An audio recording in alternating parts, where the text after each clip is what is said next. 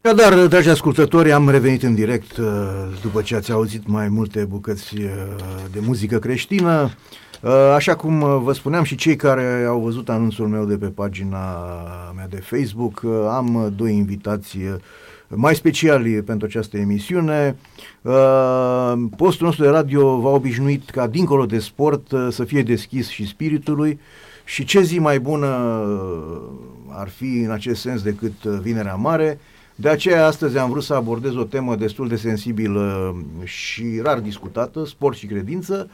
De asemenea, fiind în ajunul marii sărbători creștine Paștele, vreau să ne oprim spre finalul emisiunii și asupra ei pentru a înțelege că dincolo de ouă roșii, vin, pască și cozonac înseamnă și altceva.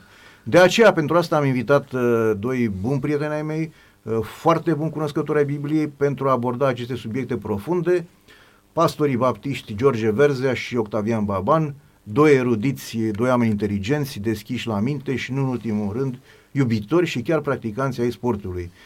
Bine ați venit, dragii mei! Pe durata unui meci de fotbal cu prelungire, adică 120 de minute, vom avea o discuție în care eu voi fi reprezentantul oamenilor simpli, care cunosc mai puțin sau deloc despre ce presupune legătura credinței creștine în viața de zi cu zi, implicit a sportului. Voi sunteți profesorii și vă rog să vă comportați ca atare. Uh, George Verzea, bine ai venit!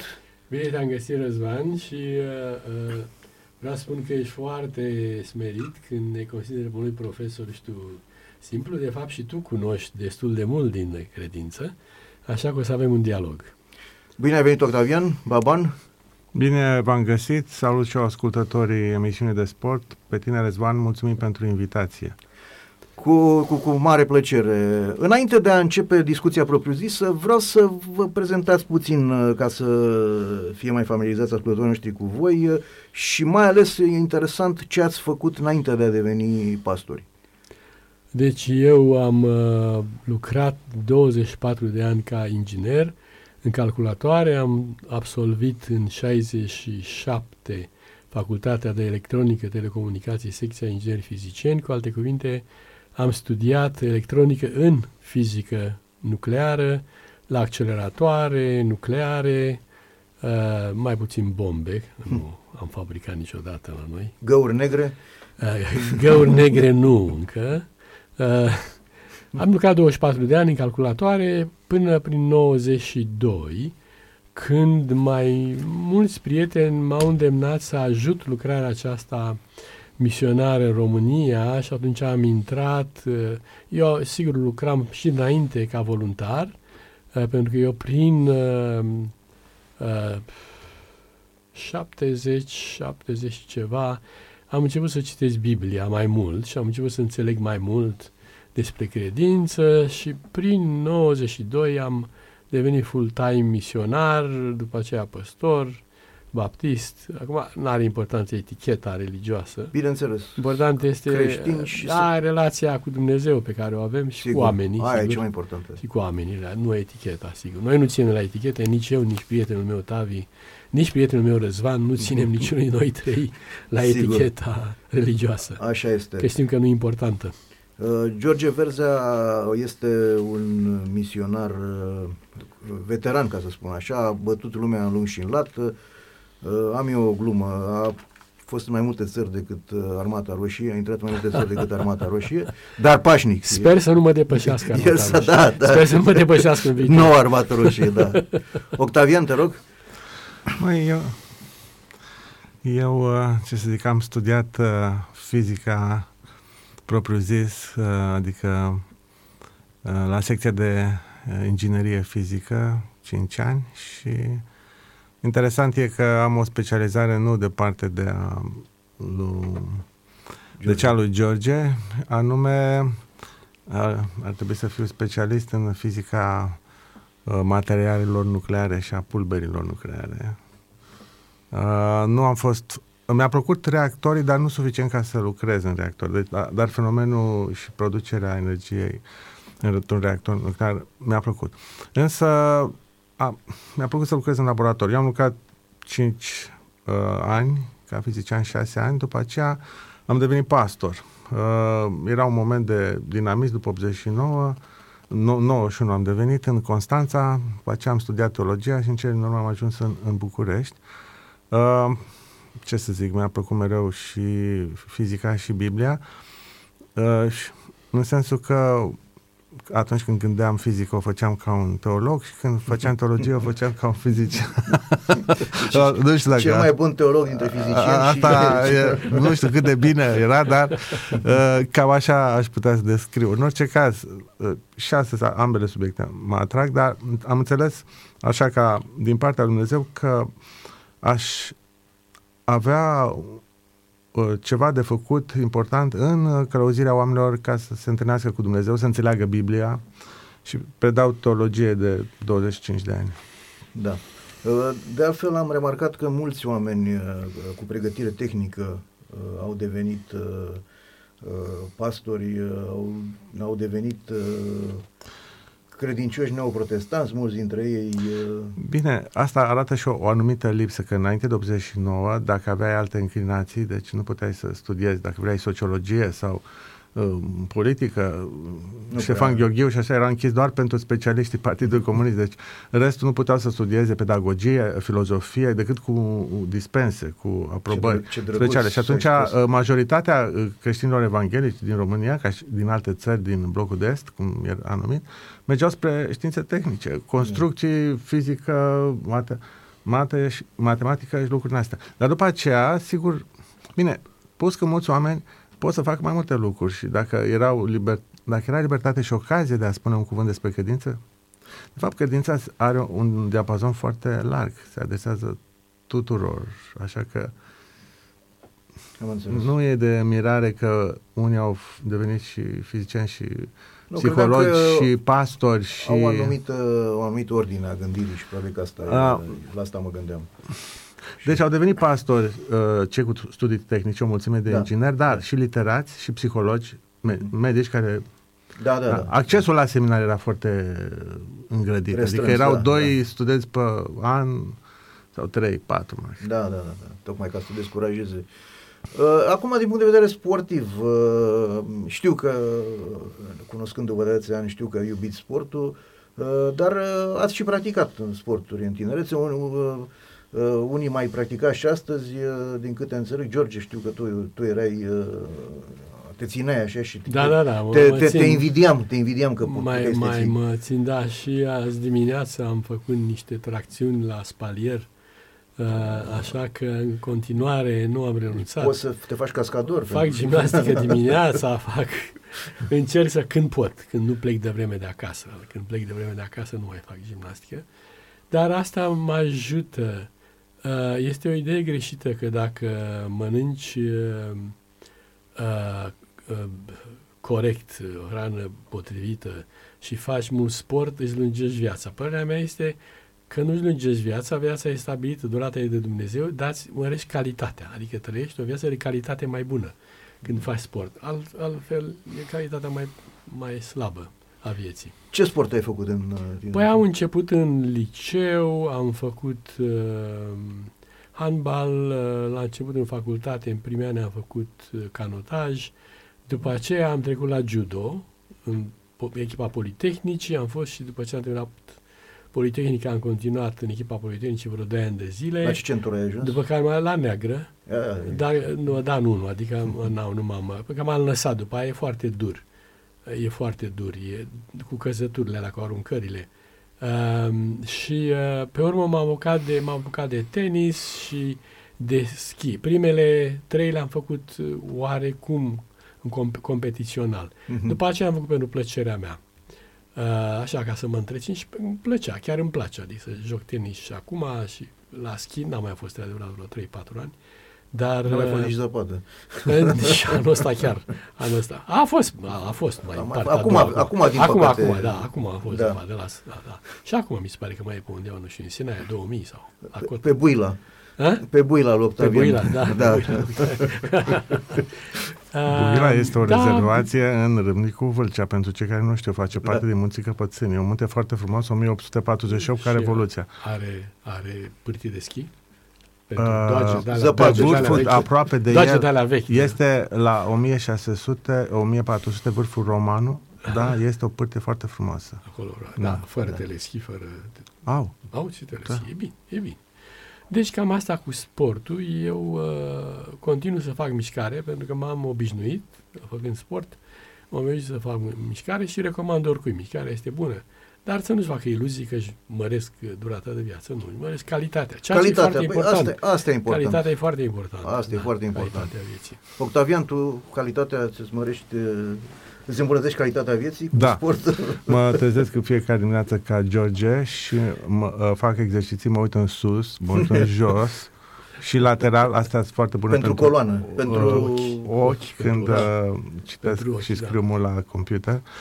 Uh, și uh, îmi place gândirea egipteană în sensul că ei nu iubeau sportul prea tare, dar ei, ei, ei făceau muncă în jurul casei și ah, okay. eu fac uh, muncă în jurul casei, așa fac mișcare. Dar ai, îmi place a, drumeția. Ai, ai niște medalii. Drumeția, da, da, da. drumeția îmi place. Ca sport așa, eu fiind copil, am jucat la școală sportivă, a fost la școală sportivă pentru basket. Tu ești în Constanță? Că nici n-am spus, de, tu ești constanțean, George, tu ești... Uh... Mai eu la, m-am născut în Dobrogea, dar am crescut în București de la 13 deci 14 ești ani. bucureștean sunt ma, în mare, mare parte. Ma, cea mai mare și acum ești în voluntari. Și acum sunt voluntar. Da, da, da. voluntar. Continuă, Octavian. Deci eu asta că se știe Eu sunt constanțean. constanțean da. La 30 de ani acolo am fost da. și după aceea am studiat teologie și am ajuns în București. Da. Um, ok. Am uh, făcut basket la școala sportivă. La un moment dat, nu știu cum, am ajuns să fac scrimă, puțin. La basket câțiva ani, vreo 3-4 ani. Uh, fără să fiu foarte bun, dar îmi plăcea. Da, da. da, da. Uh, ce îmi plăcea? Uh, îmi plăcea uh, în notul, la not de asemenea am fost. N-am știut că antrenorul avea speranțe cu mine, că dacă îmi spunea, mă dedicam performanțe. Dar nu mi-a spus și când am aflat că, zice, eu credeam că tu o să ajungi, n-a spus, m-am orientat și eu spre altceva. Uh, dar astea au fost uh, sporturile. Mi-a plăcut însă handball la școala generală. Am avut câțiva oameni serioși care făceau sport și chiar mi-a plăcut handball. La, a, avut, a fost un centru important. Mai, da, la, la, la fotbal nu m-am priceput. Tatăl meu era mult mai bun decât mine, dribla orice și în comparație cu el mi, s-a părut că n-am niciun viitor. Uh, și uh, cred că și asta am, am practicat de fapt basket și uh, Uh, nu, uh, da, și la facultate. Am încercat un pic de rugby, dar fiind oh, subponderal, da, nu puteam să plachez pe nimeni. cine, da, da, cine tu, avea da, de... tu erai placat. Eu eram placat, aveam 49 de kg, eram ușor de placat. Nu, era greu de placat, că te, da. te, te, te pierdeau, adică nu, nu, nu puteau să te, nu chiar te țină. Te Dar ce mi-a plăcut, uh, ce mi-a plăcut la, în ce privește sportul a fost uh, drumeția foarte mult Uh, pe care culmea am practicat-o la cercul de desen, unde am mers vreo 8 ani, am practicat, adică arte practice. Orientare turistică, ceva? Uh, măi, da, era un profesor de desen, uh, numele lui Radu Horobăț, foarte talentat, dar și mare iubitor de, de excursii. Uh-huh. Asta ne-a făcut un mic de uh, mici exploratori și, și ne scutam fiecare uh, vară să mergem pe munți și să desenăm. Dar pentru asta ne antrena uh, pe uh, coastele alea de la Constanța, știi, de la plaja modern, da, să fugim da. contra cronometrul în sus și în jos, căci că dacă nu, așa zice, eu nu mă duc cu voi la muncă să puneți necronometra la punerea corturilor și uh, montare și demontare, și nu merg cu voi să plângeți pe nu știu unde că merge. E, cu el vreo patru ani am făcut drumeții foarte interesante. Da, am înțeles. Și la asta știu cum ai povestit că uh, notai, ai notat pe distanțe foarte lungi.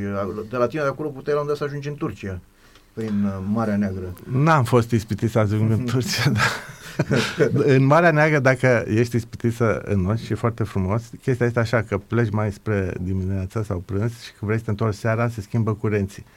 Deci, dacă atunci n-ai rezistență fizică, când se schimbă curenții, o să ai impresia că știi, mai greu e uh, drumul acum la întors acasă, aș vrea să, să not, dar rana din pulpă nu mă lasă. Ceva de genul ăsta se întâmplă da, da, da, și da. Mulți fac experiența asta, că se duc în arc și vin. Și trec peste ora 3 sau 4 când s-au schimbat curenții și muncesc serios ca da. să se întoarcă Deci trebuie da. să cunoști da. Uh, da. tehnica și zona. Uh, dragii mei, uh, hai să trecem la uh, Biblie, unde eu nu, nu am văzut să existe cuvântul sport dar probabil că voi mă veți lămuri că sunt uh, chestii similare, care, adică putem să ne gândim la sport. Vă rog, Mai că... cuvântul sport ca atare nu există, dar uh, Pavel mai ales menționează uh, jocurile istmice când scrie la Corint. Corintul era în istmul, chiar așa corintian, uh-huh. și acolo erau organizate uh, jocuri similare cu olimpiadele. Numai erau numite jocurile istmice.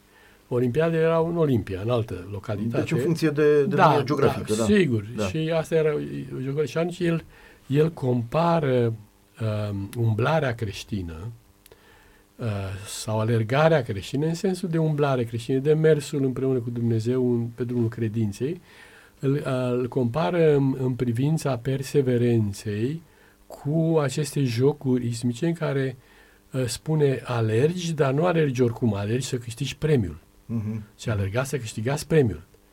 Uh, și după aia el spune, uh, eu m-am luptat, dar nu zice ca unul care dădeam cu pumnul în vânt. Uh, deci, iată că menționează și, uh, nu știu dacă pe vremea aceea era boxul sau boxul sau, nu știu asta, istoria boxului, dacă s-a înființat mai târziu. Probabil că era un fel da, de... Era, era pugilism. Era un fel pugilism. Se practica, erau concurs da, de pugilism. Erau, da, erau, da, da, da. Bun, deci erau și ăsta. De-aia spune el, nu mă lupt cu pumnul în vânt. Și la fel la lupte, la fel spune el în... Um, Galateni. în Galateni și în 1 Timotei 4, el menționează uh, cine se luptă, luptele obișnuite, de obște, zice, da, obișnuite, da, da. se luptă după reguli, ca să nu fie, zice, uh, descalificat. descalificat. Și ce și eu, zice, în alegarea mea creștină, trebuie să mă lupt uh, după reguli, ca nu cumva să fiu scos din cursă. Lepăda, zice el, e descalificat. Da, da.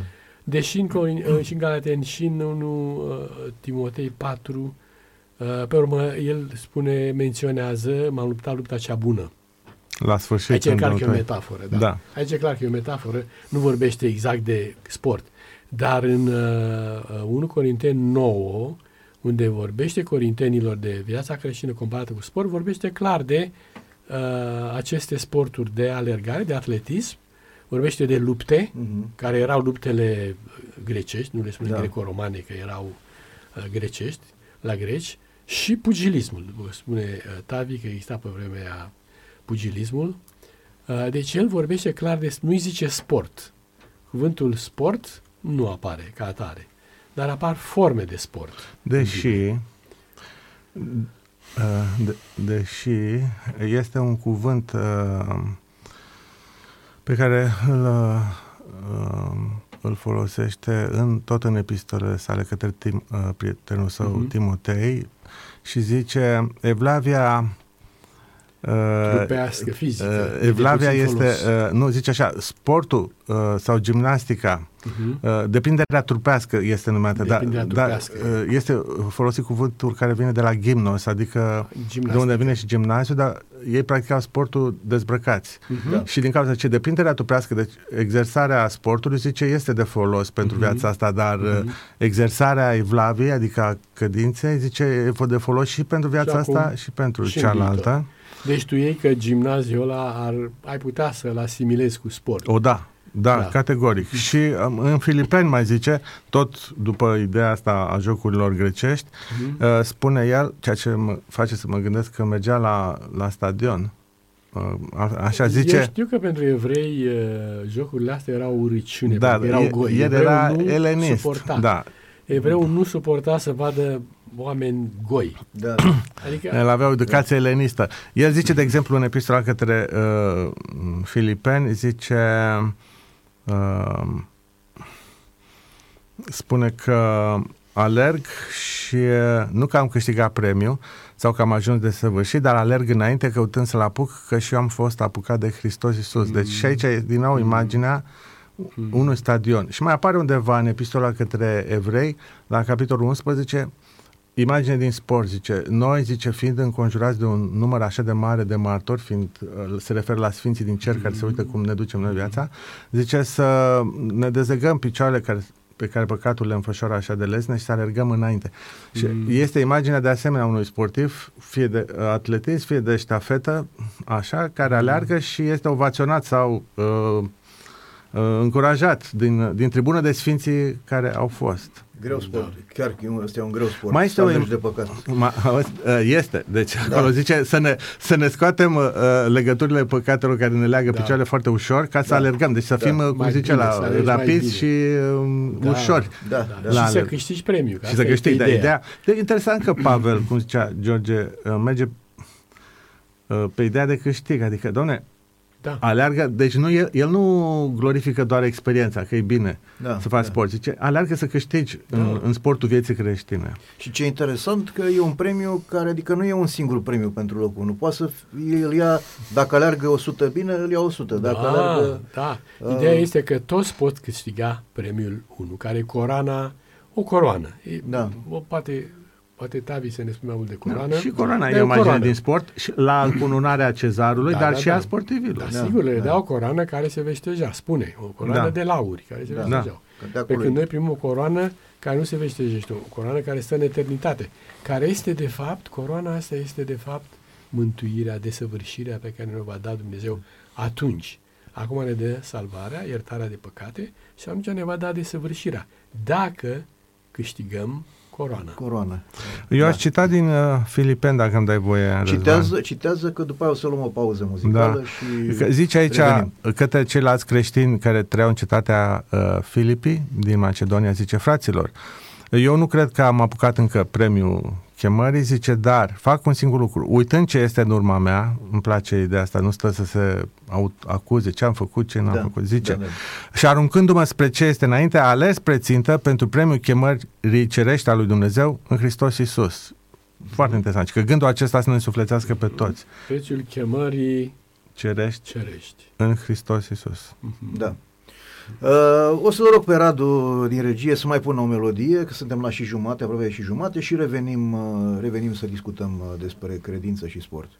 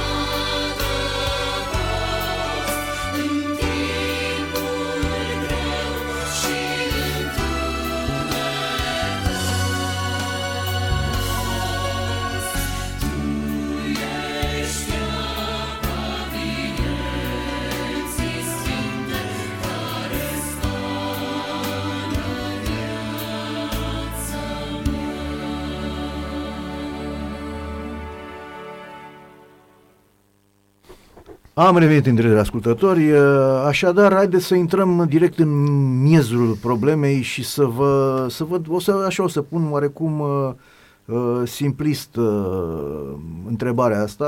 V-am spus că eu sunt, uh, sunt uh, reprezentantul omului care e mai puțin familiarizat cu limbajul uh, uh, de creștin și cu Biblia.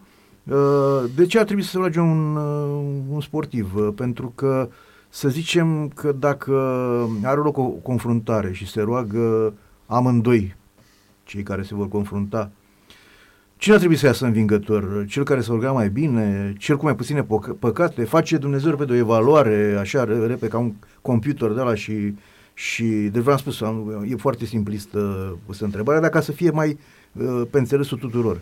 Mhm. Eu cred că dacă sunt creștini amândoi, atunci uh, uh, orice creștin ar trebui să învețe aseară, ieri am celebrat Joia Mare da. și aseară am celebrat faptul că Mântuitorul, deci Iisus Hristos, s-a rugat în Ghețimani în legătură cu arestarea, dar în legătură cu faptul că El pe cruce a primit păcatele noastre, ale tuturor. El a luat păcatele noastre, le-a purtat în locul nostru, mânia lui Dumnezeu, pedeapsa a căzut asupra lui și prin faptul că el a purtat păcatele noastre, noi suntem iertați în contul lui. E, înainte, astăzi este Vinerea Mare, când el a fost pus pe cruce, dar în Joia Mare s-a rugat, Tată, dacă e cu putință, depărtează paharul acesta. Da, se referă da, la cruce. Da. Uh, nu voia mea, ci voia ta se facă. Uh, el zice, Uh, da, nu voia mea. Și acum zic, dacă amândoi sunt creștini, toți creștinii trebuie să învățăm de la Mântuitorul nostru uh, că oricând ne-ar interesa să câștigăm, uh, trebuie să spunem, Doamne, rugăciunea este cam așa, Doamne, aș vrea foarte mult să câștig cursa asta, sau meciul ăsta, sau știu eu ce este. Uh, dar nu voia mea, ci voia ta să se facă. Deci asta înseamnă uh, că nu mă îngânf, că nu mi-arog faptul că sunt cel mai bun. E o aroganță să zici, eu sunt cel mai bun, trebuie să câștig. S-ar putea să fii cel mai bun și totuși să nu câștigi. Sunt unii care se încurajează așa. Unii se încurajează. Este, da. este a mod acum ca să ai o imagine de sine foarte înaltă, deși nu corespunde realității. Da. Dar tu trebuie să ai o imagine de sine foarte înaltă ca să câștigi. Este, sigur, e de mulți ani buni chestia asta. Uh, dar creștinul spune, Doamne, eu vreau să câștig, cred că am șanse să câștig, dacă e bun și are în spate uh, nu, uh, multe uh, victorii. Uh, dar uh, nu voia mea, ci voia ta să facă. Deci asta arată uh, opusul aroganței, adică smerenia, umilința. Uh, Biblia ne spune, ne sfătuiește să-i privim pe ceilalți mai presus decât noi. Și aseară, iarăși, în celebrarea Joii Mari, este interesant, Joia Mare a fost o zi plină de evenimente, aș vrea să ocolesc cuvântul activități, că în, în credință ocolim activismul, uh-huh, uh-huh. au avut foarte multe evenimente. Faptul că a transformat uh, Paștele uh, tradițional iudaic în Paște cu semnificație creștină. Da. Instituind cina, Euharistia a fost instituită în Joia Mare. După aceea, ca să învețe pe ucenici să nu fie aroganți unul cu altul și să fie smeriți și să se slujească unul cu altul. Ce a făcut? Le-a spălat picioarele. Asta era un obicei la evrei. Când se întâlneau undeva la o masă, în special de masă de Paști, pentru că ei umblau picioarele prin colbul uh, străzilor da, de da. oriunde erau, nu? Nu aveau ei pietruit peste tot sau asfalt. Uh, trebuia să spele pe picioare. De obicei venea slujitorul, dar aici probabil că omul ei au fost undeva invitat la un om, nu știu, omul respectiv nu a venit sau special a aranjat să nu vină, i-a zis uh, Mântuitorul să nu vină. De ce? El a așteptat un pic să vadă cine se oferă. Niciunul nu s-a oferit. Mm-hmm. și atunci fiecare credea că uh, el merită să-i se spele picioarele. Și atunci Mântuitorul a luat sergarul și ligianul și s-a dus și le-a spălat picioarele. Asta Petre știu ea... că s-a, s-a opus. S-a, s-a opus și a zis, nu, eu trebuie să te spăl. Mântuitorul nu spune, Petre, că am târziu te oferi. Mm-hmm. Am așteptat, trebuia să te oferi până acum. Deci a fost tot felul de lecții date în Joia Mare, dar eu zic că lecția foarte mare, nu pot zic cea mai mare, din ziua aia, foarte mare și a fost o decizie o decizie așa de importantă care a marcat toată istoria omenirii. A fost decizia luată de Isus Hristos ca să asculte de Tatăl Lui, de Tatăl Ceresc și să meargă la crucea a doua zi. Pentru că el dacă e cu putință depărtează paharul acesta al luminței. Și deci, al, al suferinței. Deci, um, creștinii autentici intră în competiție cu dorința de a câștiga. Este firesc să dorești să câștigi. Uh, poți să ai și uh, niște aturi uh, și, să, și să crezi că se câștigi, dar zici, nu voia mea, ce voia ta să facă. Și atunci, în felul ăsta, accepti orice rezultat și nu sfărim racheta de tenis dacă nu câștigi. Am înțeles. Cum mai se întâmplă prin unele de turnee. Nu, accepti lucrul ăsta, accepti frumos, zâmbești, chiar dacă mai și lăcrimezi. Foarte greu. Lacrimi, da. zâmbet printre lacrimi, uh, dar uh, asta, asta ar trebui să facă și dacă cei doi competitori sunt creștini amândoi, uh, sigur, nu se bucură că pierd, dar acceptă. E una să accepti și alta este să te înfurii și să arunci totul uh, din jurul tău pentru că ai pierdut. Uh, da, ați, ai anticipat o următoarea întrebare. Dacă vrei, Octavian, dacă vrei să ai, ai vreo completare ca să nu trecem. Mă, eu mă gândeam că uh, sportul în calitate de creștin îl văd ca o celebrare a vieții și a, de exemplu, corpului pe care ne l-a dat Dumnezeu. Uh, Uh, care e un corp extraordinar de interesant. Putem să-l urmărim în performanța lui atât la olimpiade matematice sau intelectuale șah, sau șah, da. Uh, ceea ce e foarte interesant uh, să observăm cum, cum judec, cum funcționăm, dacă e la nivel cuantic sau necuantic, da, mă rog, foarte interesant.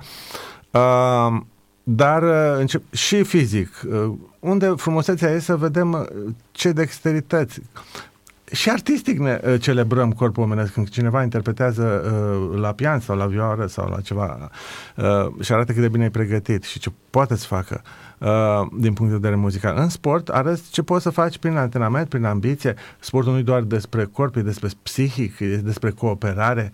Uh, joc, joc în echipă. Da, deci da, eu da. cred că e o celebrare a vieții și o pregătire într-un fel. Eu văd că în creștinism e o, o mare schimbare față de jocurile antice uh, care erau în două feluri. Fie a cetățenii, uh, pe, organizate pentru cetățenii liberi la Olimpiade, zicem, sau alte jocuri de felul ăsta, sau pentru uh, gladiatori, care mm-hmm. făceau sport și aveau niște corpuri da. lucrate la sală, ca să zicem așa, uh, foarte bune, numai că acolo se murea. Și da. uh, după ce a venit civilizația creștină, s-au inventat multe sporturi, une clasice au rămas, și creștinii au început, sau în societatea de tip creștin, au început să lupte, dar nu cu dorința să piară ceilalți. Da, da. Acum, uneori, la steci se pare că sportul, ah. uh, uh, chiar fotbalul, tata stră, stră, moșul fotbalului se juca uh, de către... Nu, nu, nu, nu, nu cu o minge, dar uh, de către cei condamnați la moarte și echipa care pierdea uh, erau condamnați. Deci da. așa se juca. Era ceva între fotbal și basket. Dar zic, uh, creștinul joacă ca un fel de celebrare a vieții și uh, ca să mulțumească Dumnezeu. De asta zic că lupta pentru performanță e fain, dar trebuie să sublinieze uh, edica asta a pregătirii. Uh, n-ar trebui să ducă la consum de droguri și uh, hormoni da. ca să bați pe celălalt uh, în... Uh, dopaj, da. În, la dopaj. Da. Deci, uh, așa ca o celebrare a vieții. Și eu cred că George că are, are loc ambiția, are loc dorința de a câștiga, dar nu este ultima valoare. Ultima valoare e să mă bucur de felul în care m-a creat Dumnezeu și cred că valorile spirituale, în privința asta, Biblia zice destul de clar, uh, sunt mai tari decât cele fizice. Deci sportul ăsta de seriozitate, de credință în familie, în societate, de urmare a Dumnezeu, asta e chiar și mai interesant, dar de multe ori ajung aici prin activități sportive. Adică eu prețuiesc sportul. Cred că spiritul de echipă pe care îl dezvolți și ca să câștigi și ca să știi să pierzi. Un sportiv asta, asta era piardă. întrebarea următoare care că da. ați anticipat-o amândoi. Uh, un, bun, uh, un bun creștin care s-a pregătit exemplar, dar până la urmă a pierdut și poate a pierdut în fața unui necreștin. Uh, cum poate să treacă peste această perioadă de frustrare, de descurajare la un dat? Că sunt unii care, uh, care chiar uh, a contat uh, foarte trist acest un asemenea eveniment. Adică nu și-au mai revenit niciodată. Eu cred că dacă evenimentul e undeva la începutul carierei, te poți pregăti ca să te autodepășești. Dacă undeva mai spre sfârșit și atunci te pregătești, dar s-ar putea că ești pe o pantă descendentă. Știi că uh, mai, mai, mai e și norocul, mai sunt mai multe. A, care... Sunt mai multe. În primul rând că pe, cred că interesează competiția uh, uh, valoarea personală, dar și spiritul, spiritul de fair play, de cinste. Și cred că într-o competiție sportivă creștină va fi în ultimă instanță interesat de ce fel de mărturie dă el despre Dumnezeu. Deci, adică sunt o ființă echilibrată sau sunt dezechilibrat care și eu îți face harakiri că a pierdut sau uh, îi face altceva uh, celui care a câștigat. Nu. Domnule, și domnule, ai câștigat. Uh, mărturia noastră... conștiință asta să, să da, te macină. Eu mă bucur că am fost un participant, puteam să câștig, poate că vremea mea a trecut, poate încă n-a trecut la următor, mă pregătesc, dar oricum, cred că sportul avem niște corpuri foarte uh, bine alcătuite de Dumnezeu, genial făcute, merită antrenate ca să vedem ce, poate, ce putem să dăm, dar în cele din urmă, totuși, uh, apropo de, de Paști, soluția mare e învierea. adică da, discutăm. Nu, nu discutăm, uh, Discutăm adică performanțele uh, care s-ar putea atinge cu niște corpuri. Nu, acolo este, este, este ieșită din comun, deci chiar e... Da. e deci aici jucăm în ringul uh, naturii de astăzi. Dar uh, istoria corpului nostru, așa văzută în perspectivă creștină, uh, cum spun, nu și are cea mai importantă fază acum. Acum ne dăm mâna, ne uh, trecem, Dole. facem Skanderberg, uh, învierea contează. Eu recunosc că, din punctul de vedere, am, uh, și din punctul de vedere, mai bine spus, am uh, lipsuri creștine, pentru că și acum regret că noi am bătut pe suedezi în uh, 94 în sfertul de final uh, să ajungem în primele patru echipe ale lumii la fotbal. Bine. Deci, deci și acum, deci n-am putut să trec, cum zicea George, să trecem mai departe, a, mai ușor. Am să spun o chestie și foarte interesantă. Deci, uh, noi cred că trebuie să ne antrenăm mult mai bine, pentru că românul sportiv, sau așa ca sportiv, are un talent extraordinar. Dar uh, nu mi-a făcut impresia că mulți români, pe lângă talentul lor extraordinar, au tărie psihică. Da, e adevărat. E un lucru foarte interesant, da, care se, la noi se vede în confruntările cu sârbii mai ales și cu niște națiuni vestice care sunt mult mai perseverente, de tip german și așa, și stau pe, îi bătem prin talent, într-un fel de talent din ăsta latin, care um, îi încurcă, îi, uh, plusează și câștigă, dar uh, într-o competiție mai lungă. Când studiam teologia în, în, uh, în, în în Londra, am fost câțiva ani când am da. studiat acolo teologia, jucam de multe ori două lucruri când aveam timp liber. Uh, volei, cu toate națiile care erau de studenți pe acolo la colegiu și după aceea mai jucam snooker. cu cine era pasionat de snooker. Bun. Și mie îmi place. Uh, uh, și la un moment dat niște englezi au văzut o chestie și dai seama că ăștia nu erau oameni care au trecut s-au uitat la mult sport sau nu știu, că Păi, ce voi români, zice că jucați foarte bine și că până la ultimul meci, zice, când vă încurcați, vă enervați, zice, și pierde. deci noi aveam niște, niște băieți de prin tot Transilvania, București, nu, peste tot, care studiau acolo. La un moment dat eram vreo 16 bucăți. Făceau o echipă, știi, uh-huh. cu, cu tot cu rezerve. Uh, și mai jucau bine, erau unii talentați. Aveau servă. de la ce? Volei, volei. volei. Jucau bine, da, serveau da, bine. Da, da. Totul mergea bine câștigam până când se ajungea la finală. La finală, băi, nu mai da așa, ți-am spus să nu mai da.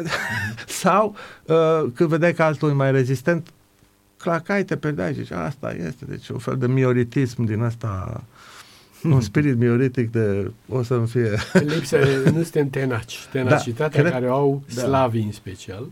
Da, și germanii sau și anglosaxonii sunt tenaci. Da, da, Slavii de sud-vest, ca să zic, deci, în fost spațiu fost Iugoslav. Acolo. Noi suntem da, da, foarte da, talentați, da. dar cum spune George, ne lipsește te- tenacitatea. Da, Tenacitate, da. da. da. Și rezistența, da. așa, cu faptul că da. noi putem, la puțin am văzut chestia asta, să conducă într-un... Da.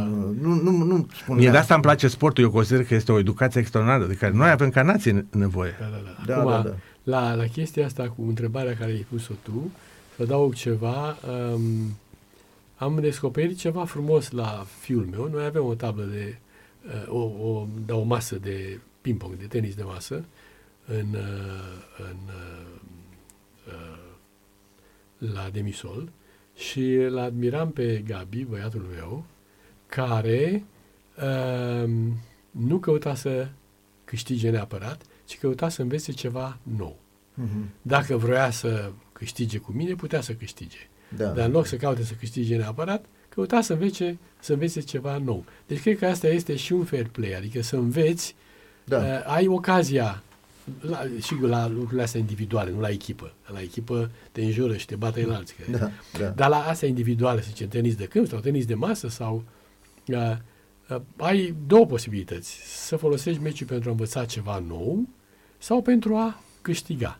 da. Uh, nu neapărat să câștigi. Cred că asta este... E frumusețea de jocului, no- până exact, la urmă. frumusețea jocului și de noblețe și să poți și să poți să și... În sport cred că se văd și calitățile astea, cum pierzi. O spuneai, să pun noblețe, o, o istorială mică, generozitate. când avem timp, poate că acum nu-i timp. Dacă vrei Nu, să facem o îl pauză. avem, nu, nu facem pauză pentru că îl avem, uh, îl avem uh, alături de noi pe un, sport, un fost sportiv care ne va, ne va spune cum era din teren, cum simțea din teren, sprijinul celui de sus, cum se ruga din teren. Este vorba de fostul fotbalist Daniel Zafiris, pe care îl salut. Bine v-am găsit, Răzvan. Uh, nu știu dacă ai auzit uh, discuțiile până acum, uh, uh, am vorbit cu cei doi, uh, tema este s- sport și credință și întrebam dacă are rost să se roage un sportiv, având în vedere că, uh, și asta când zic sportiv, mă refer și la o grupare sportivă, având în vedere că uh, numai un singur câștigător există și poate ambii uh, sportivi, ambele grupări sunt bine pregătite, dar până la urmă cineva pierde. Și uh, mă gândeam la perdant, că la un moment dat perdantul spune, mă, dar de ce m-am mai rugat? Pentru că tot am pierdut. E, spune, explică-ne tu din teren cum vedeai uh, această uh, situație. Uh, am ascultat, am ascultat uh, ce au spus frații mei și sunt de acord cu tot ce au spus și uh, cu exemplul pe care însuși Mântuitorul ni l-a dat atunci în grădina uh, Ghețimani când uh, a spus în finalul rugăciunii lui, totuși facă-se vo- voia ta, Doamne, nu voia mea. Și din teren am experimentat uh, multe situații de genul acesta. Am și un exemplu. Eram, jucam la Petrolul, uh, iar la echipa Politehnica Iași, în, se întâmpla în prima liga a țării, era uh, un alt uh, jucător creștin, Adi Ambrosie, cel care Da. da. mi-a, uh, a fost primul care mi-a dăruit o Biblie uh, și citind-o am înțeles uh, că viața de uh, sportiv fără credință e ca un meci de fotbal fără minge, nu are sens. Și atunci uh, ne-am rugat. M-am rugat eu să câștig, s-a rugat el să câștige. Jucam la Iași, Da, da. în tur. Și Dumnezeu a hotărât ca în meciul acela, echipa gază, adică el, să câștige. Uh, și am zis, Doamne, mulțumesc, eu m-am făcut datoria pe teren, dar am lăsat rezultatul în mâna ta. În retur, aceeași, același scenariu. Ne-am rugat amândoi să câștigăm și Dumnezeu ne-a ajutat pe noi. Am câștigat acel meci și iarăși l-am binecuvântat pe Dumnezeu și am mulțumit pentru că voia lui s-a făcut. Ei, și în felul acesta Dumnezeu ne-a împăcat pe amândoi. Pe el în tur și pe mine în retur. da. Caz fericit. Amândoi. Caz fericit, exact. Mi-ai povestit tu de un meci la Craiova în care ai dat gol, uh, mi-amintesc, mi-ai, mi-ai, mi-ai povestit tu, ai dat gol în, ultima, în ultimele, sau nu, cu Craiova, nu știu la care, Craiova, Cu cu Craiova, Craiova. cu Craiova la, la proiect, exact, Da. în ultimul minut. Da, da. Uh, am multe experiențe uh, de genul acesta pe, pe teren, în care efectiv am simțit uh, ajutorul uh, lui Dumnezeu într-un mod uh, uh, efectiv. Uh, dar au fost de asemenea și momente și meciuri în care m-am rugat și n-am câștigat.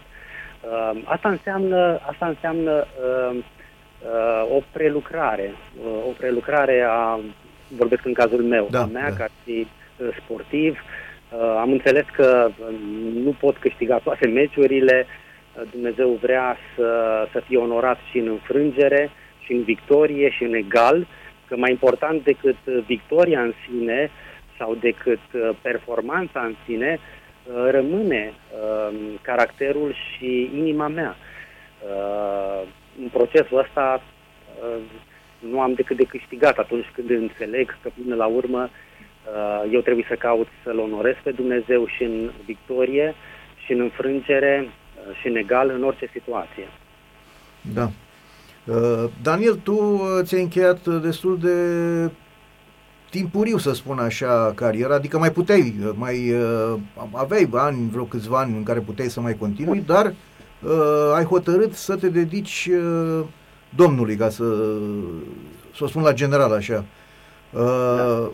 Ai devenit uh, uh, coordonator de, de proiecte sportive în acțiune, din ce mi-aduc eu aminte, și da. ai uh, Uh, cum să spun, uh, ai răspândit uh, noi testamente dedicate sportivilor. Da, asta este o parte din um, uh, proiectul da. în care sunt implicat de, de 25 de ani.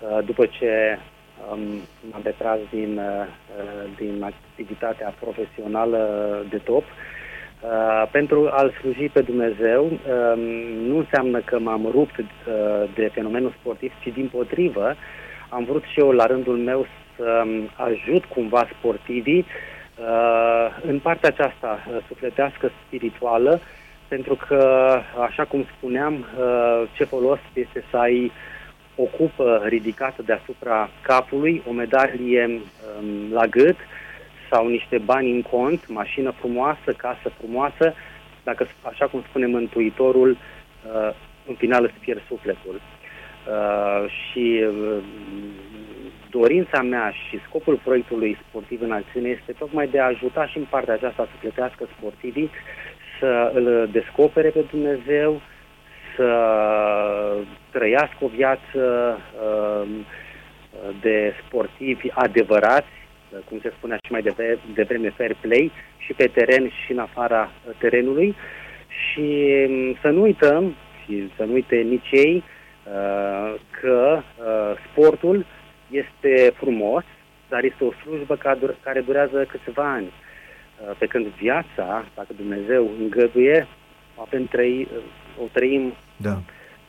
Mult timp și atunci e nevoie să investești în lucrurile care rămân veșnic în principal, iar sufletul este ceva care rămâne veșnic. Și atunci uh, uh, asta ne dorim tare mult ca și prin uh, competițiile pe care le organizăm, prin aceste noi testamente pe care am reușit să le, să le tipărim, să le dăruim sportivilor, antrenorilor, tinerilor, iubitorilor de sport, să îi putem ajuta și din perspectiva aceasta a credinței, să fie niște învingători în viața de zi cu zi, în familie, în um, locurile în care Dumnezeu i-a așezat pe fiecare uh, în vremea asta. Da. Dacă vreți, să, dacă vreți să dialogați cu Daniel, aveți ceva să-i puneți o întrebare? Dacă nu, dacă nu... Eu aș avea o întrebare. Te rog, te rog, Octavin. De exemplu, uh, Daniel, uh, tu, da. în primul rând, te salut de aici din, din studio. studio și îți doresc sănătate și Paște fericiție și întregii familii. La fel. Și în, în al doilea rând avem o întrebare.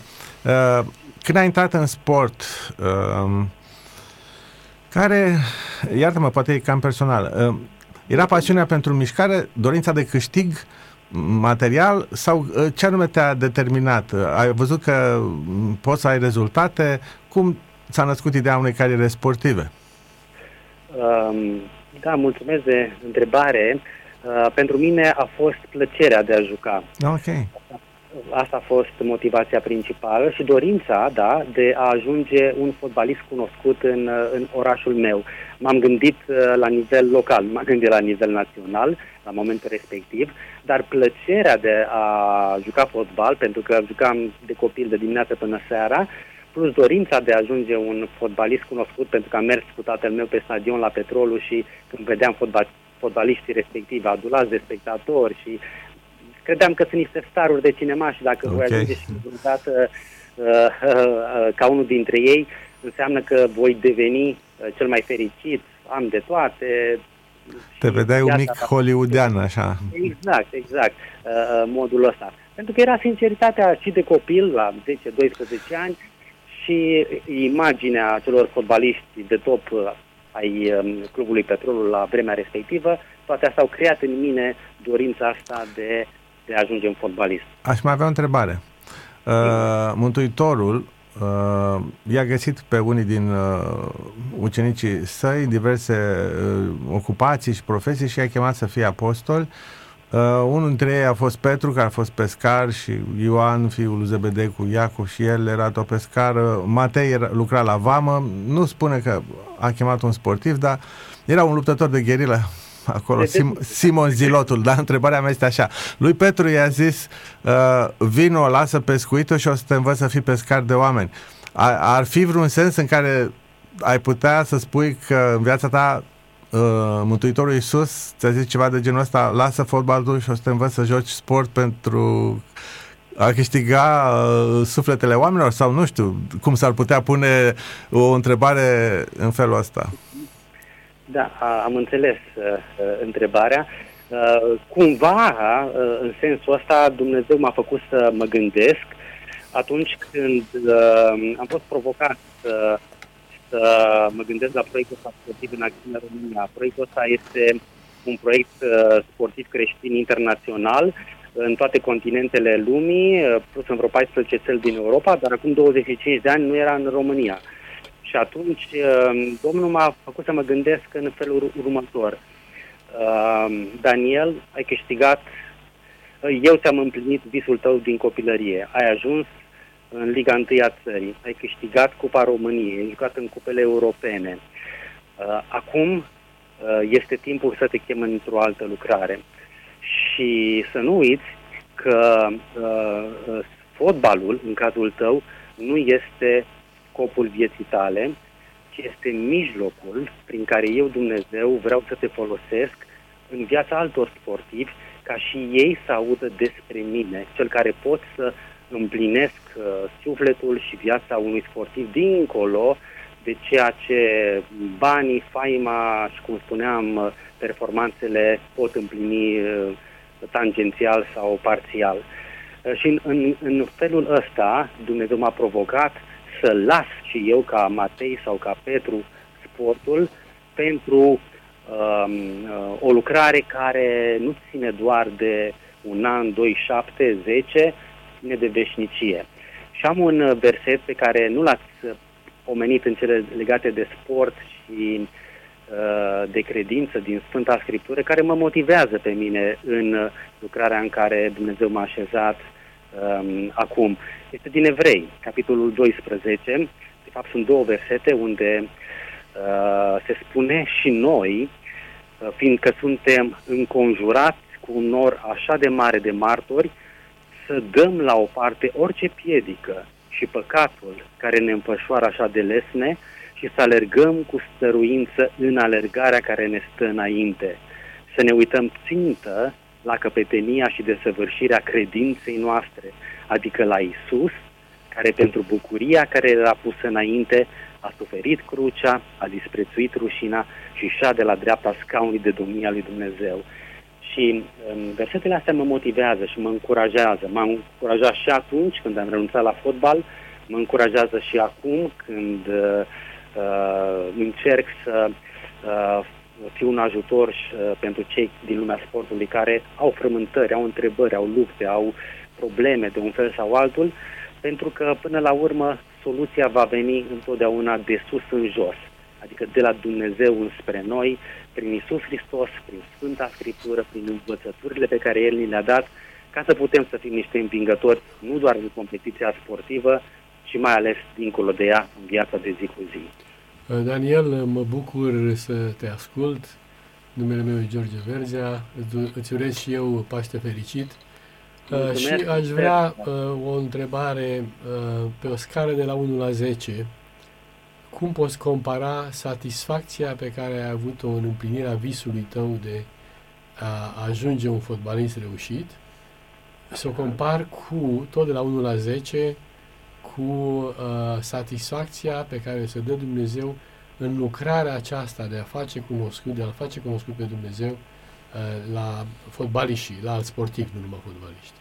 Deci ai înțeles întrebarea. Pe 1 la 10, cât, pe 1 la 10 cât e satisfacția că ai ajuns un fotbalist uh, realizat și satisfacția că Dumnezeu te folosește acum în viața altor sportivi?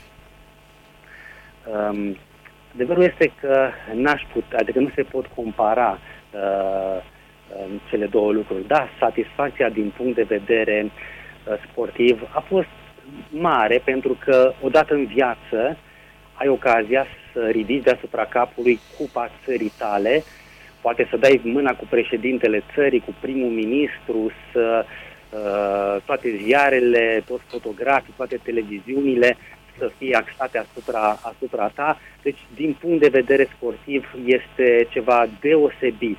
Este ceva care uh, te bucură. N-ai cum să, să, să, să nu uh, fim fericit și împlinit din punct de vedere sportiv uh, privind lucrurile uh, doar din perspectiva sportivă. Dar dacă este să comparăm cu bucuria faptului că uh, uh, ai ocazia, uh, dincolo de performanțele sportive, să spui cuva, cuiva, unui sportiv, unui antrenor, unui tânăr, unui spectator, unui președinte de club despre Dumnezeu și despre uh, importanța cunoașterii Mântuitorului uh, pentru, pentru viața uh, lui și pentru veșnicia lui și mai ales când vezi că uh, omul acesta uh, uh, înțelege mesajul lui Dumnezeu și, și are uh, loc în inima lui în societate și vrea să-L urmeze pe Dumnezeu, bucuria asta e cu mult mai de preț decât uh, orice cupă câștigată, de către orice medalie, cum spuneam, de către orice campionat câștigat. Pentru că este o bucurie care rămâne veșnic. Și însuși Mântuitorul uh, spunea că uh, în cer uh, este o mare bucurie, nu pentru o medalie câștigată, nu pentru o cupă câștigată, deși sunt bune și frumoase la locul și la timpul lor, dar pentru un suflet care se căiește și se întoarce cu toată ființa spre Dumnezeu și urmează pe Dumnezeu uh, cu, toată, cu toată inima. Daniel Zafiris, mulțumim frumos, uh, mă bucur că ai uh, fost alături de noi.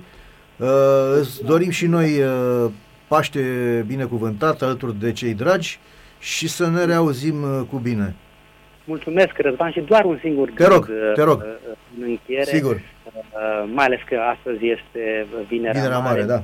Vinerea Mare și tot făcând o paralelă cu titlul emisiunii Sport și Credință, să nu uităm noi și cei care ne ascultă că sportul are o țintă, iar credința are o bază.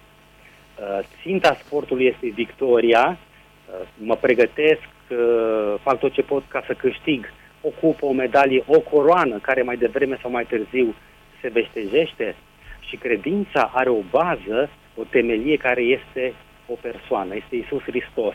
De aceea um, citim cuvântul, de aceea mergem să ne închinăm, de aceea vrem să trăim o viață vlavioasă, pentru că știm că cine îl are pe Fiul lui Dumnezeu, are viața veșnică împreună cu El. Și Domnul să ne ajute ca și în viața de zi cu zi, și pe teren, și în afara Lui, să fim niște învingători prin Cel care ne-a iubit, prin Isus Hristos. Amin. Încă o dată mulțumim și să auzim de bine, Daniel Zafiris. Uh, dragi ascultători, uh, o să luăm uh, încă o pauză muzicală de o melodie și vom reveni din nou cu tema zilei.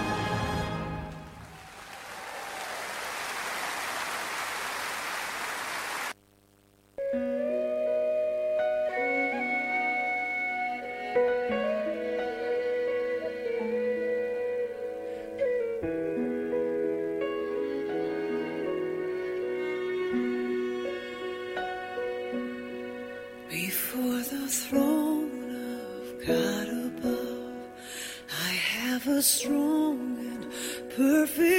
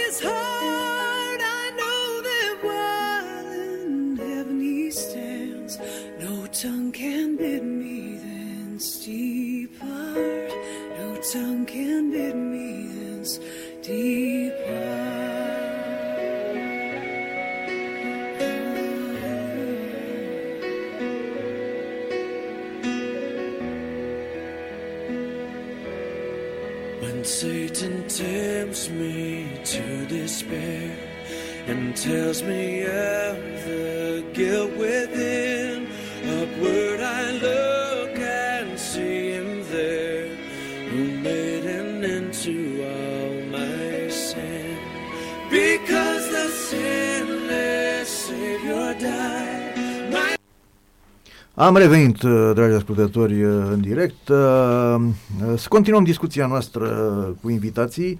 Uh, Se zice că un sportiv uh, cuprins de prea mult spirit creștin uh, ar putea deveni mai ușor de doborât. uh, Adică se spune, domne, se- iar că ar trebui răutate ca să reușească, mai ales în sporturile astea de contact. Dar nu numai, nu numai în sportul de contact, dar în mod deosebit. În, uh, e adevărat?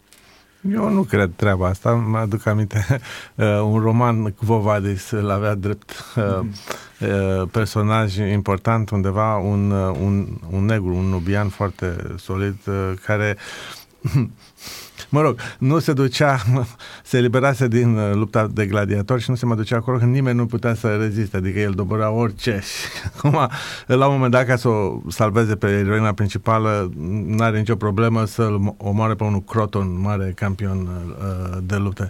Deci, uh, nu, nu cred, dar sigur că nu prea au loc uh, în vocabularul creștin uh, declarații de genul ne vom lupta pe viață și pe moarte sau... Da. Uh, m, a, Bine, Sunt e limbaj de presă. da, ăsta. știu, el e bași de pe dat, totuși el nu, nu o să cadă niciodată. O să zică, doamne, ne luptăm și sigur am, am ambiție. Uh, Biblia, apropo, nu ne învață, mai ales când contează, să fii fără ambiție, dar e una să fie ambiția de a câștiga uh, în mod cinstit și a, și a dovedi o pregătire mai bună, un scop mai bun, o tărie psihică mai bună și altceva este dorința de a nimici, de a distruge adversarul. Da. Până la urmă suntem camarazi. Da, eu uh, cred că răutatea și dorința de a distruge poate să orbească mintea unui sportiv și să nu mai găsească soluția cea mai bună de a câștiga. Uh, Deci nici eu nu cred că răutatea uh, uh, asigură victoria mai bine decât uh, um, fair play-ul. Mhm, mhm. Eu cred că uh, în afară de abilitățile pe care le are un sportiv, uh, abilitățile fizice, în jocul respectiv sau la lupte sau despre ce e vorba, uh, e foarte important să aibă și caracter, Mhm. cum zicea și Daniel mai devreme. Deci nu uh, cred că trebuie să își vândă sufletul pentru ca să câștige cu orice preț. Adică uh, mitul acesta uh, care e și în uh, literatură, vinde sufletul diavolului ca să Da. câștigi. Da. Uh, S-ar putea, ce Practicanții spune sport- George, Te rog, eh, te știi, în, în fierbânțeala aia a minții care dorește să câștige cu orice preț, de fapt, eh, chiar să-ți întunece eh, gândirea strategică și chiar mobilizarea energiilor și a deprinderilor. Deci, uh, să înțeleg că un uh, practicant al sporturilor de, de, de contact, deci acum numai la astea mă refer, mă refer la contacte dure, nu neapărat la, nu la lupte sau la judo, unde îi lovești, box, K1, astea n-ar putea să fie un creștin. Și vă, de ce vă spun treaba asta? Că avem, îl cunoaștem cu toții, un fost boxer care astăzi este, nu știu dacă baptist sau oricum neoprotestant, Da. uh, Vasile Tofan, Tofan.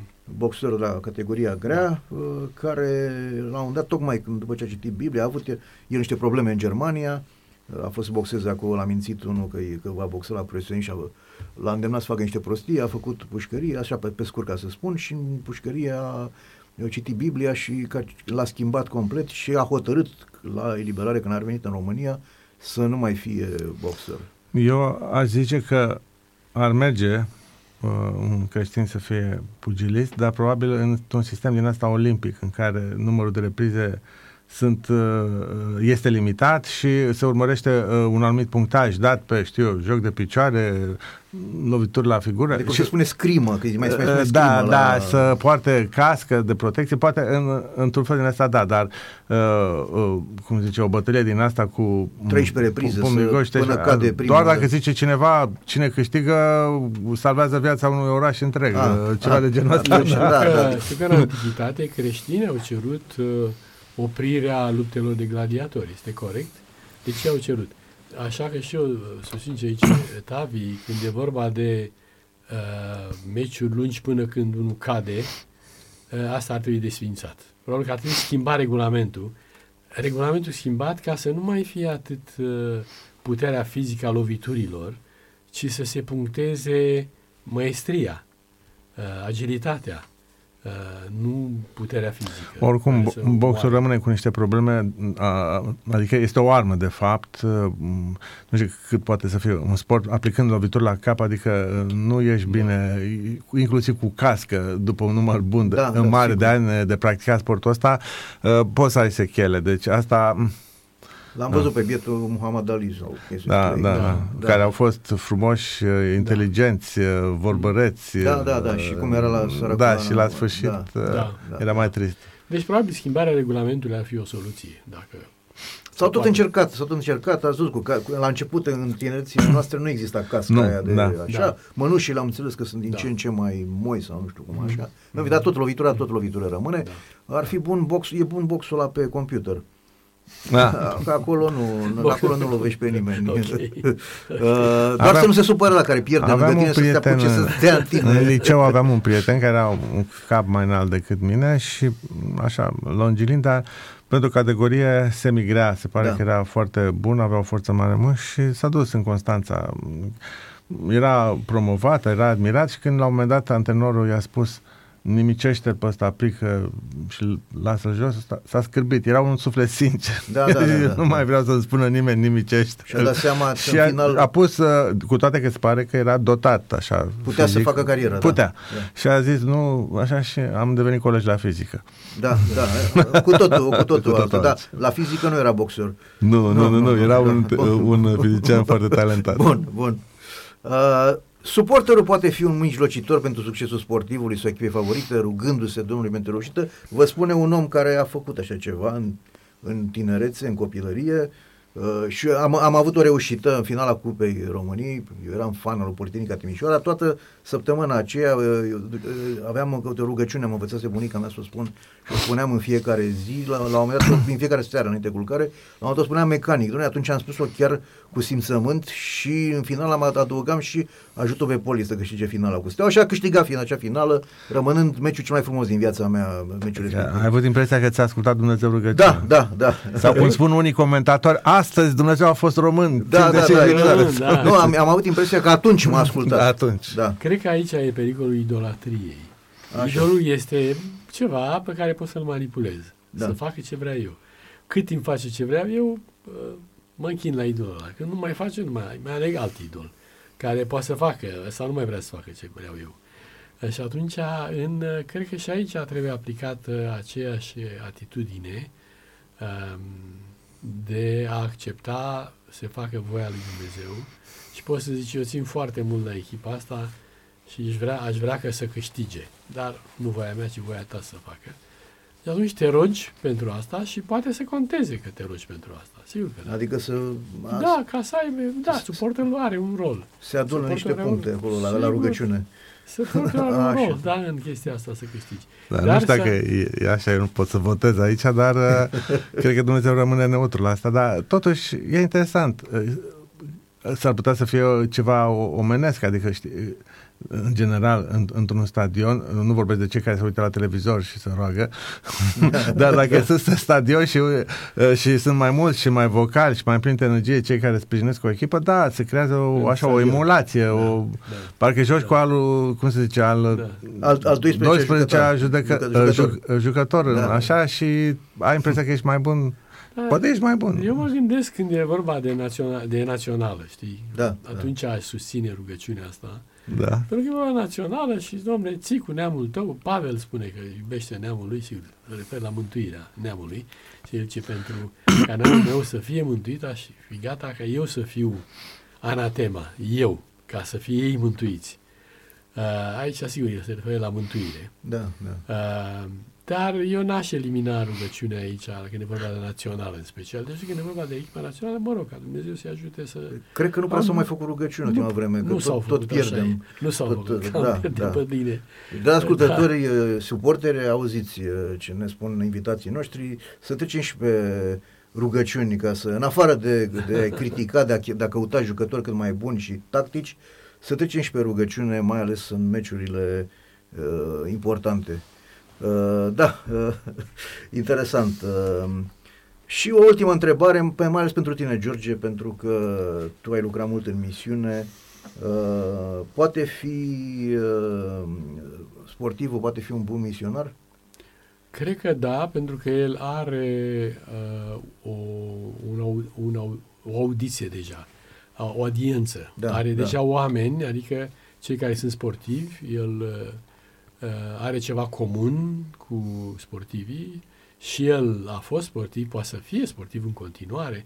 Sunt mulți sportivi care continuă să practice sportul respectiv și sunt în același timp sunt credincioși și atunci ei au uh, o audiență, au oameni la care au acces la conștiința lor, uh, au acces, ei sunt deschise să asculte sau să o asculte, dacă e vorba de o sportivă Uh, deci el poate să fie cel mai bun misionar în uh, domeniul în care a, a activat sau activează. Și face și mai, cinste. Și face și cinste și mai, poate să fie mai bun decât un misionar cu multă experiență. Da, care e necunoscut. Prin faptul, da, care e necunoscut da, de sportiv, da. pentru că sportivii au încredere în el și uh, caută să înțeleagă. Pentru că efortul principal în a, a crede în Dumnezeu este să înțelegi. Nu poți să crezi în ce nu da, înțelegi. Da, da, da, da. Credința da. creștină nu este o credință în gol sau o credință oarbă. Cum deci nu e, tu practic nu acum fanatism, crede nu, și nu cerceta... Nu, nu este un fanatism, nu este o chestie, eu merg până în pânzele albe, dar înțeleg ceva, n-am înțeles nimic, dar eu cred. Da, da. Cum da. pot? Eu nu pot să cred ceva în care nu înțeleg. Întâi înțeleg că Dumnezeu ne iubește așa de mult, că l-a dat pe Iisus Hristos pentru noi, ca oricine crede în El, să nu piară, adică să nu se ducă undeva într-o veșnicie separat de Dumnezeu, ci să aibă viață veșnică, să fie cu Dumnezeu. Asta o înțeleg.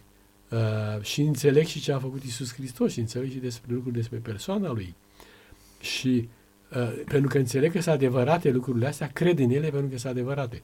Eu nu pot să cred în ceva în care e o minciună. Să știu că e minciună, să cred în ea. Nu se Sau poate. să nu fii convins. De da, nu se poate. Dacă faci asta, e deja o chestie patologică. Deci, înțelegi, crezi că e adevărat, ești convins și crezi în lucrurile astea. Asta este, asta e, după părerea mea, credința creștină. Crede în adevăruri demonstrabile, în adevăruri evidente. Și crede în asta. Nu este o credință oarbă.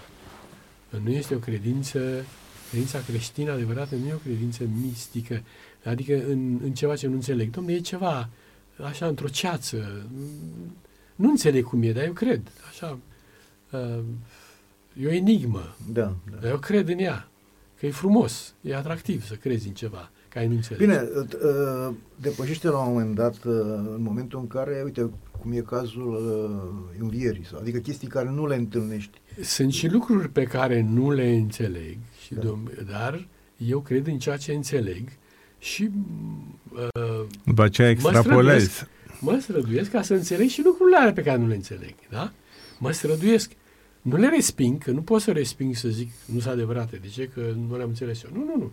Le las, Sau le, le înțelegi las. mai târziu. Exact. E- Există aici un joc interesant, adică înțelegi un, suficient ca să crezi, după care crezi suficient ca să experimentezi și după aceea se dezvoltă Îți lărgești uh, domeniul de uh, cunoaștere. Cunoașterea și de vine în credință. urma credinței și urmează Exact. credința. Îl urmezi pe Dumnezeu Exact. pe urmă prin credință, dar la început am avut niște rațiuni ca să, să cred. Nu Ca am să crezut ajungi la- pur și simplu. Da. Însă după aceea uh, inteli- uh, inteligența și cunoașterea se dezvoltă, e ceva care se dezvoltă. Mhm. S-ar putea ca cineva să se întâlnească cu un lucru să zică acum nu înțeleg. Bun, și atunci eu nu mai cred, dar peste 2 ani te mai informa și tu, a apărut o nouă teorie, ai priceput ceva și zici acum pot să, că, să înțeleg. Dar uneori credința merge și când nu ai Credința, crezut. da, îl vedem pe Pavel care se roagă să vă dea Dumnezeu un duc de înțelegere, de pricepere, de discernământ, Da, ok. ca să-L cunoașteți pe da, Dumnezeu. Da. Pe Dumnezeu nu putem cunoaște uh, total, că am fi noi Dumnezei, e clar. Deci Da. aici ar, s-ar aplica cel mai bine credința. Eu cred în Dumnezeu, dar nu-L cunosc pe Dumnezeu complet. Și atunci cred în ce cunosc despre Dumnezeu. George, da? Și Putem cred. să-L cunoaștem pe Dumnezeu și putem să cunoaștem total. Numai când ne ia o eternitate. Dar nu aici. nu, Dar nu aici. Gen, nu, Da, de nu genul, aici. știi, adică Nu am vrut, acum, nu acum nu, și nu, aici. nu, acum, nu, am vrut să Nu acum uh, și contrariez mai mult de Da, dragul da, da, uh, da, contrarierii și anume uh, dragul uh, zice contrarierii, da. Domnul Iisus la un moment dat într-o rugăciune și această viață veșnică, să te cunoască pe tine Da, singur Dumnezeu. sigur. Atunci se pare, deci Cât te noi cunosc, suntem da. atrași de Dumnezeu într-o cunoaștere, Da. dar ca să, asta nu va fi complet niciodată, adică avem aici Nu. asintotic, ca să zicem așa.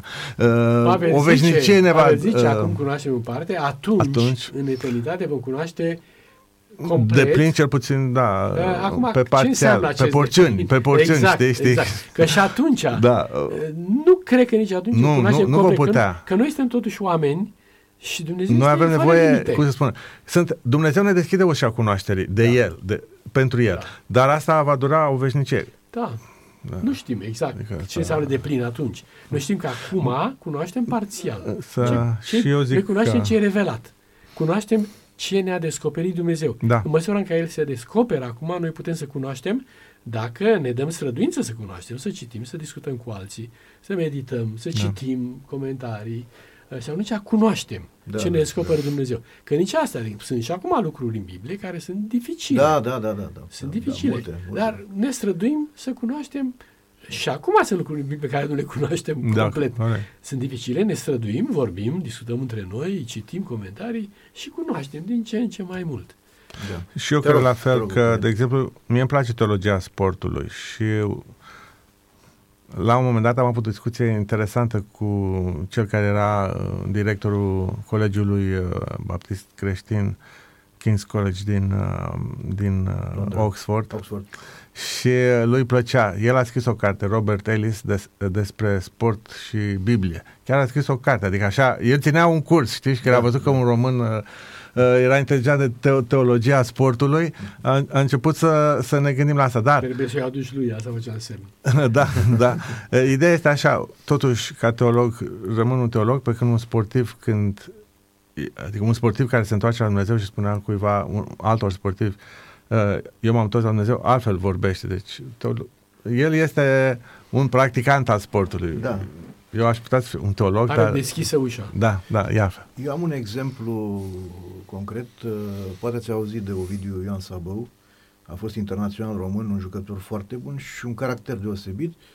El, a, după ce a încheiat, a, nu știu dacă după ce sau în timpul uh, cât era în activitate, a uh, devenit martor al lui Jehova și pe treaba asta uh, nu am văzut, adică, în general, uh, mulți vorbesc uh, uh, peorativ la adresa acestui cult. E, când, în clipa când uh, s-a auzit că el a trecut acolo, nimeni, adică când, când e vorba de el și de așa, nimeni, sau, au fost câțiva derbedei care uh, pe, nu-i pun la socoteală, care au zis niște cuvinte urâte de, legate de el, dar marea majoritate, oamenii cu bun simț, niciodată nu au spus ceva uh, rău legat de el, pen, tocmai pentru că era o personalitate din mai multe puncte de vedere, nu doar sportiv. Avea o prestanță. Avea o prestanță și în continuare o are și acum după ce, după ce s-a lăsat. uh, Da, uh, vom lua o ultimă pauză muzicală pentru că ultima jumătate de oră a emisiunii vreau să o dedicăm marii sărbători creștine Uh, care este aproape Paștele, așa că Radu încă o melodie și vom reveni.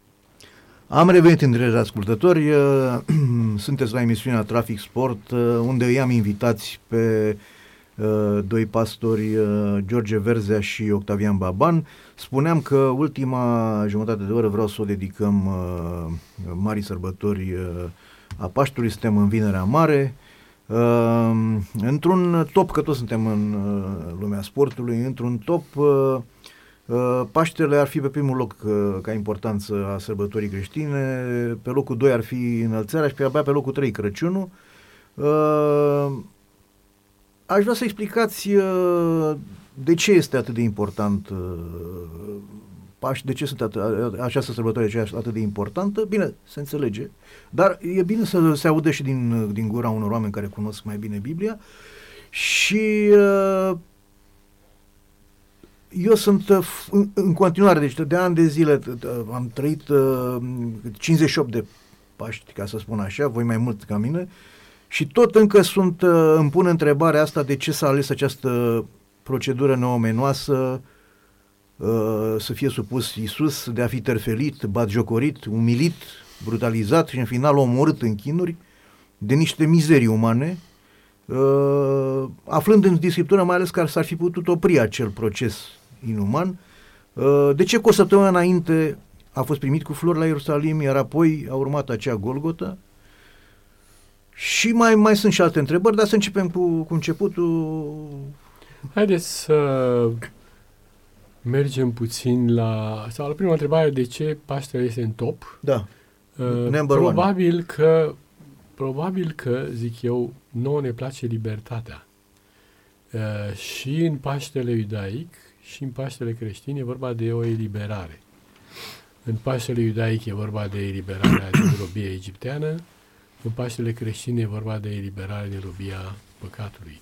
Vedeți, creștinismul, uh, le place unora sau nu le place, are rădăcini adânci în iudaism.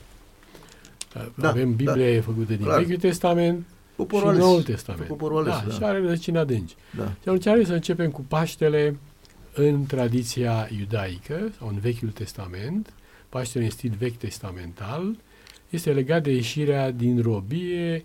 Evreii au dus-o, au mers în Egipt, din Palestina. Au mers în Egipt atunci când Iosif era acolo number two, după faraon, era, să zicem, prim-ministru. Da. Faraon era împăratul uh, și uh, faraon l-a pus pe Iosif să administreze cei șapte ani de uh, belșug și cei șapte ani de secetă, de lipsuri uh, și l-a făcut foarte bine lucrul ăsta și uh, a putut să-și aducă toată familia pe tatălui, cu frații lui, cu soții, cu copii, care au intrat acolo în număr de parcă 72, dacă mi-aduc aminte, Tavi, poți să mă corectezi, parcă așa erau 70 și Da. ceva de suflete, au intrat în, în, uh, în Egipt și a pus într-o zonă foarte bună pentru păstorit, Goshen, uh, și uh, din Egipt au ieșit după vreo 400 și ceva de ani, uh, 2 milioane și ceva, nu se știe exact, să știe câți au intrat, dar au ieșit peste 2 milioane. Mhm. Uh, cum au ieșit? Uh, uh, câțiva faraoni s-au purtat frumos cu ei uh, pentru uh, binele care l-a făcut Iosif pentru Egipt și mai ales pentru faraoni. Da. da. Uh, Dar după aceea, următorii au pus la munci grele, nu i-am lăsat să fie păstori, uh, i-au pus la munci grele, să facă cărămizi, i-a transformat în sclavi, s-au purtat urât cu ei și ăștia gemeau sub asuprirea lor și Dumnezeu a auzit lucrul, a auzit această, aceste gemete ale și suferința lor și l-a trimis pe Moise, care crescuse în casa faraonului, dar Moise la un moment dat uh, uh, con- conștientizând uh, originea lui că era evreu, nu? Nu mai spunem povestea lui, ca și prunc. Așa a crescut, în, era evreu crescut de fata faraonului, parcă, uh, și la 40 de ani el a ucis un egiptean care uh, persecuta pe un uh, evreu, l-a ascuns în nisip, acolo era ușor să facă cu nisipul de la o parte să Da, faci. da. Uh, dar s-a aflat. Și atunci el a fugit, 40 de ani a stat în, în pustiu, a ajuns a căsătorit cu fata unui preot madianit, care avea și el uh, turme. Uh, deci 40 de ani a fost cioban și la 80 de ani Dumnezeu l-a chemat în Egipt ca să elibereze poporul. Dumnezeu l-a eliberat prin 10 plăgi. Ultima plagă a fost în noaptea uh, când s-a instituit, Dumnezeu a instituit Paște. I-a zis, Moise, spune la fiecare familie, sau să se grupeze câteva familii și să ia un miel uh, fără cusur, uh, uh, care să fie înjunghiat, cu sângele lui să ungeți uh, stâlpii din dreapta, stânga și pragul de sus, deci cadrul ușii să fie uns cu sânge, pentru că noaptea asta va umbla îngerul morții în tot Egiptul. Unde va găsi sânge, nu va intra. Unde nu va găsi sânge, va intra și va omorâ pe întâiul născut. Și a omorât întâiul născut la toți egiptenii. Evrei au fost foarte ascultători, nu a murit nimeni, a murit chiar și întâiul născut al faraonului. Atunci s-au adunat la ei, uh, la faraon, au venit toți care au zis demitarii, la care muri- le murise și lor întâiul născut și Da. a zis, gata, te rog să accepti ca să plece, de afară, le dăm și argint, le dăm și aur, le dăm numai Numai să, să scăpăm plece, de ei, da. să plece. Și au plecat și atunci noaptea aia a fost o noapte de groază pentru egipteni, o noapte de eliberare. A fost eliberarea. Paștele înseamnă eliberare. A adus libertatea lor să poată pleca, din robe au devenit oameni liberi. Da, da. Uh, după 1500 de ani aproximativ, după acel Paște, într-o casă din Ierusalim, în camera de sus, era Isus cu cei 12 apostoli și celebrau Paștele iudaic, Paștele în stil vechi testamental. Um, s- uh, au servit, uh, serveau ei uh, miel, uh, Evanghelia nu spune în amănțime asta, dar ei serveau miel, ierbure amare și vin. Uh, la, pa- la masa ebraică de seder, așa se cheamă, se servea patru pahare de vin. În Evanghelii uh, se menționează două, probabil că nu menționează toate amănuntele, toate Da, da, da, detaliile. da. Oricum, nu asta e important. Nu era Important, important, este că Isus folosește masa de seder, masa tradițională ebraică, ca să instituie Euharistia, cina, cina Domnului, cina cea de taină, cum este numită în istorie, cina cea de taină. Ce face el? El ia un pahar și spune, uite, beți tot din el, pentru că e ultima oară când beau cu voi, era ultimul Paște, de fapt. Deci mă bucur că sunt cu voi să celebrez acest Paște, de fapt era ultimul Paște Da. pe pământ pentru el.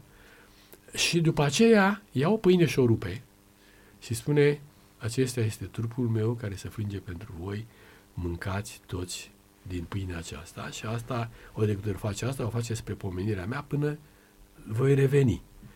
Uh, e, asta e o chestie nouă. Introduce conceptul de Euharistie. Uh, și după pâine, ia un pahar și zice, acest pahar este, uh, acest pahar reprezintă legământul cel nou în sângele meu, beți toți din el. Uh, și asta este ceva nou. Deci el aduce ceva nou, surprinzător. Eu nu știu cât au înțeles atunci ucenicii din uh, lucrul ăsta, dar el atunci instituie cina, Euharistia sau împărtășania, uh, care este ceva complet nou față de uh, Paștele Paștele evresc. iudaic în stil vechi testamental. Uh, Paștele, propriu-zis, Hristos, Paștele nostru s-a jertfit, are loc, jertfa lui are loc vineri, astăzi. Da. Noi celebrăm jertfa lui.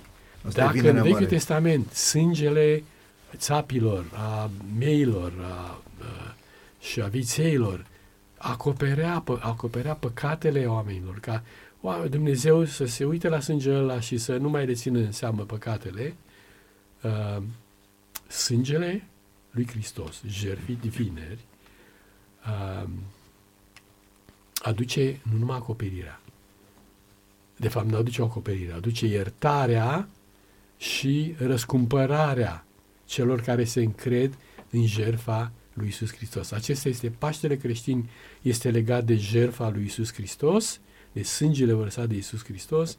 Paștele iudaic este legat de jertfa mieilor care a adus eliberarea din Egipt și ei trebuia să facă în fiecare an a 14-a zi din luna întâi. Deci de aici vine cu mielul. La noi, cu mielul. Da. La noi, mielul este un obicei, nu mai are nicio valoare în Paștele creștin. Da. În Paștele creștin are valoare că ne aducem aminte că odată, acum 2000 de ani, aproape 2000 de ani, s-a jertfit Iisus Hristos. El nu se jertfește în fiecare an. Unii spun lucrul ăsta și este complet greșit.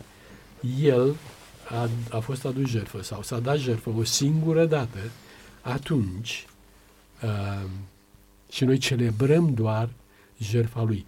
O celebrăm când ne aducem aminte în Vinerea Mare, o celebrăm cei care țin, cum am avut noi ieri, uh, cina, da, cina Da, da, da, Domnului da. sau Euharistia, împărtășania, am celebrat cina gândindu-ne la jertfa Domnului Iisus Hristos, la faptul că El a instituit-o acum aproape 2000 de ani, dar noi Paștele îl celebrăm în ziua învierii. Da, da. De fapt, Paștele înseamnă, de fapt, toată săptămâna aceasta. A, toate sunt evenimente legate care culminează cu răstignirea și cu învierea. Aici aduce la răstignire, aici el a câștigat lupta împotriva uh, forțelor răului, a satanii și demonului și în privința morții, da? și uh, învierea înseamnă încununarea glorioasă a victoriei lui Iisus pe cruce.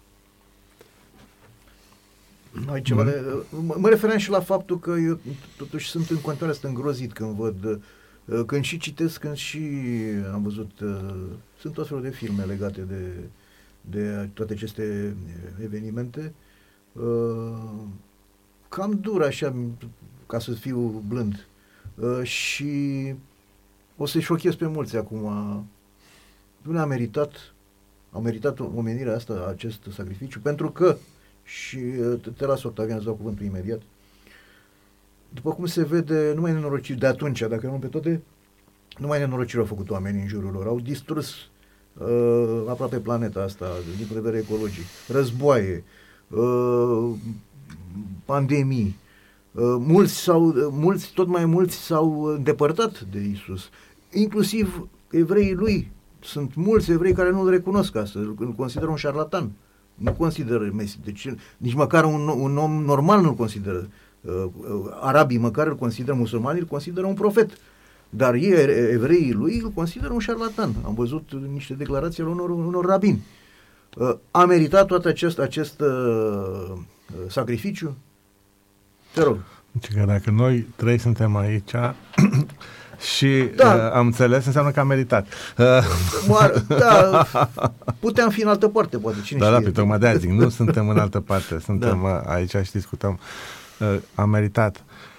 Uh, îi mulțumesc lui George care a prezentat foarte frumos. Într-adevăr, uh, Paștele creștin uh, are o bază și un uh, arhetip în Paștele uh, iudaic, dar îl depășește cu distanță ca și cum uh, de la plan la împlinire sau de la uh, uh, schemă la realitate. Adevăratul Paște, adevărata eliberare de sub păcat, care este o robie. Deci, uh, Da. E o robie. Ideea e mai tare decât au suferit uh, uh, în Egipt evrei. Omenirea se află într-o robie. Și adevărata eliberare sărbătorește uh, prin Hristos la Paștele creștin. Uh, Acum, eu cred că merită, am să spun de ce merită, Da, nu din da. cauza că eu stabilesc, ci din cauza că Dumnezeu în dragostea Lui ne iubește și e, dacă El a considerat că merită, asta ar trebui să ne uh, uh, uimească, să ne, să ne pună în genunchi, să ne, să ne pună într-o stare de, de, de profundă uh, uh, reculegere. De ce ne-a iubit totuși Dumnezeu? Și aici e o taină. Da. Eu unul nu pricep. Poate să fie o, e o chestie cum am... În Biblie spune așa, că ce așa de mult a iubit Dumnezeu lumea încât Da. a dat pe singurul său fiu. E o Încât, dragoste inumană, ca să spun așa. nu, este inumană și e divină. E divină, exact. E Divină. supraumană. Și a zice E că nu supraumană. merităm, și a zice că nu merităm. Și totuși el, deci are plan, iar planul este în, în viitor. Deci, acum, av- dacă ne uităm la prezent și trecut, zicem, domne, m, deloc nu e. Dar Dumnezeu are niște planuri pentru viitor, vrea să scoată ceva bun din omenire și pentru asta a plătit de mulți zic, uh, a plătit prețul acesta mare. Mulți zic că apoi trebuia să recunoască că nu i-a ieșit, uh, cum, nu a creat prea bine omul și a și căzut. Ah, nu e adevărat. El a luat în calcul asta. E, jertfirea lui Hristos, în cazul în care oamenii nu ascultă, era, zice în Biblie, hotărâtă înainte chiar de crearea lumii. Deci el a luat în calcul și a zis uh, dacă, oameni, dacă oamenii uh, nu reuși, nu găsesc cheia ascultării, eu sunt gata să merg acolo, dar eu din proiectul ăsta nu mă întorc, uh, cum să spun, învins. Proiectul omenire creată după chipul și asemănarea lui Dumnezeu, nu, nu mă întorc. Uh, se, se întrupează Fiul cel veșnic, Dumnezeu plătește. Și acum, într-un fel, știi, la ce întrebai tu, unii am spune, doamne, e, e drept, știi? Uh, el a plătit, dar ai să vezi foarte interesant că Hristos plătește ca om, dar Dumnezeu își, își asumă ca ce a creat El să nu ajungă, cel puțin oameni care acceptă dragostea Lui, să nu ajungă, să zicem, ca material pentru iad, pentru flăcări, ci să, să ajungă într-o existență binecuvântată. Deci Dumnezeu își asumă, El se implică, zice, nu, domnule, v-am făcut și acum voi nați și bine, descurcați-vă. Nu spune așa ceva, ci zice, uh, mă implic mă implic și, și atunci vreau să spun, uh, problema noastră, cum zicea George, este că uh, toată povestea decăderii umane a început odată cu neascultarea de Dumnezeu. Că Dumnezeu a creat lumea într-un anume fel, Da, cu niște da. reguli. Când, omul zice, când Dumnezeu zice așa și noi zicem nu așa, apare o Discrepanță. Da. o discrepanță, o aș- Da. ne așezăm de-a curmezișul și Dumnezeu zice așa, dacă vei căuta să cunoști binele și rău, dar fără mine, în clipa în care vei face asta, vei muri. Și pe, pe urmă, în altă parte, în Biblie zice, plata păcatului este moartea. E, problema este asta. Situația e gravă, așa cum spui. Uh, omenirea, eu cred că e într-o tragedie, într-o robie mai gravă decât a fost Da. uh, cea uh, a evreilor în Egipt. E robia față de pornirile răutăcioase, față de neglijență, față de ambiții care se pot arăta în sport, dar se arată militar. Uite cum că vedem a- avem zilele o, astea, da. o, o problemă mare, nici nu ne-am gândit că în secolul 21 o să avem așa ceva în Europa. Cineva zice, eu vreau ca voi să faceți ce spun eu și celălalt zice, nu. Atunci eu o să vă bombardez. Deci, uh, un total dispreț al uh, față de viață, față de oameni. Și să mai dă și creștin, O, respectiv. o, da, nu se poate. E, e o contradicție mare să, să sărbătoriți Paștele înt- într-o condiție. în- Un, de cineva care zice că are un program sau o înțelegere creștină asupra vieții și nu, nu e adevărat. Uh, și atunci, deci decăderea umană este foarte gravă, merita moartea, asta e viziunea Bibliei, uh, merita moartea toți, unul câte unul și toți la oaltă în diverse feluri, că ne administrăm noi, că lasă Dumnezeu cataclisme, că noi ne tragem bombe sau nu știu ce ne tragem, ne ucidem. Uh, și atunci uh, singura scăpare era să avem un sistem de justiție. Dar sistemul de justiție face un pic de ordine, dar nu, nu rezolvă problema.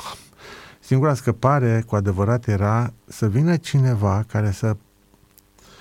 Deci ori noi plătim pentru toată veșnicia cu moartea, ori altcineva în locul nostru. Deci singura scăpare e să vină cineva și nu s-a găsit nimeni, că asta e ideea, zici, domnule, chiar trebuia să sufere. Domnule, altă soluție n-a fost. Deci ori noi toți muream până la unul și tu și eu, pentru ce sunt și, și criminale și mai rău, dar ș- știi cum e, n-are importanță dacă unul arde și altul, să spun, Da, da, suferă, tot, tot, tot, tot pierim toți, știi, până la Da, urmă. final. Uh, bun, și ideea era cineva să preia moartea noastră și să ne dea posibilitatea unei înnoiri prin Duhul Sfânt. Și cineva să preia vinovăția. Moartea veșnică, în primul rând, că de asta altă de boli încă nu ne-a scăpat, că și într-un fel câteodată sunt răzvrătiți și eu și mă întreb de ce. Dar zic, Domn, Dumnezeu ne lasă ca să mai tragem și noi concluzia, să, dacă am uitat că plata păcatului e moartea, să ne aducem aminte. Și uite, pe aici. Dar cine crede în Isus, în jertfa lui de pe cruce, și asta se întâmplă, uh, uh, și că, Dum- că Isus preia asupra lui vinovăția noastră și moare în locul nostru, acela are viață veșnică, spune Scriptura. E, pentru asta a meritat. Deci, altă cale de a scăpa de moartea veșnică nu exista. Și, într-un fel, asta, ți-am spus, ne pune într-o stare de meditație. Cât de grav este păcatul dacă Dumnezeu, Creatorul, are o soluție. Dar asta e singura soluție, ca El însuși să se întrupeze și să moară. Că alta nu este. Deci eu sunt profund mișcat că Dumnezeu însuși s-a întrupat și sunt uh, profund îndurat să văd cât de grav e păcatul și se pare că lumea nu prea, Nu prea. nu, nu, nu prea înțelege. Da. Noi ne afectează așa de profund încât altă soluție nu exista. și asta sărbătorim jertfa lui Hristos, care e mai mare decât religia iudaică. Aici intru puțin în polemică religioasă, dar Da. asta e. Uh, uh, jertfa cu miei și cu altceva din religia iudaică era o prefigurare, anunța, uh, te făcea să te gândești. Dar Un adevărat, arhetip, da. da, Un un arhetip. arhetip. Singura jertfă care contează Da. este a lui Așa Isus. e. Și aici, uh, cum să spun, nu este a- altă ieșire de sub blestemul păcatului decât prin moartea lui Hristos, iar cuvântul Dumnezeu rămâne foarte adevărat. Adică, plata păcatului sau rezultatul păcatului este Mm. moartea. Cineva a trebuit să plătească. Acesta a fost Isus. Din păcate, știi, noi zicem că Dumnezeu, cum zice Is- profetul Isaia, zice, am crezut că Dumnezeu îl lovea pe el când el suferea. Dar știi cine lovea? Noi. Mhm. Când Pilat l-a judecat, când evrei, Da. uh, când soldații l-au scuipat, când evreii au zis să fie răstignit, în ei, ăștia nu erau singuri. Suntem și noi, suntem reprezentați. O, o, ră- o răutate politică, religioasă, Da. că ne strică nouă planurile. Da. Da, este și chiar și Isus și-a pus întrebarea asta a ta. În Ghețimane a zis, Tată, de ce să mor pe cruce? De ce să iau păcatele acestor oameni nerecunoscători și așa de Da, răi și da, păcătoși? Nu e altă soluție? Și tatăl a zis, nu e altă soluție.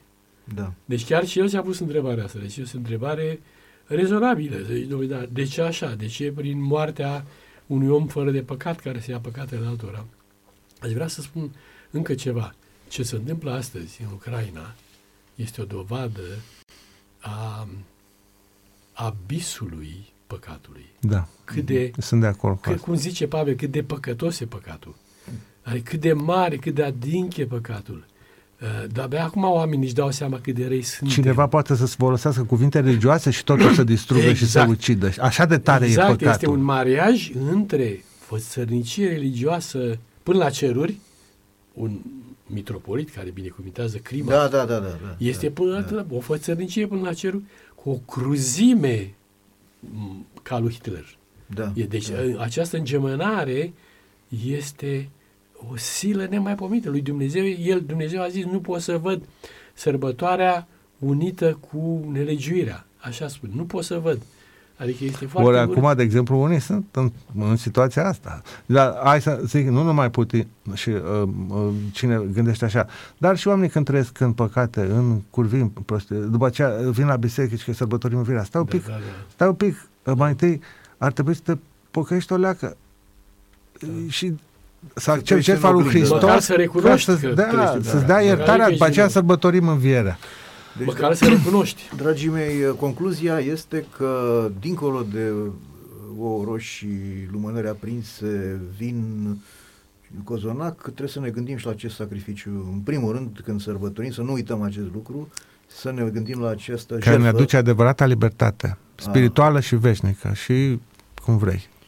Acestea fiind spuse, dragi ascultători, emisiunea noastră este la final. Le mulțumesc celor doi invitați, uh, George Verzea și Otania Baban, precum și lui Daniel Zafiris, îi mai mulțumesc o dată.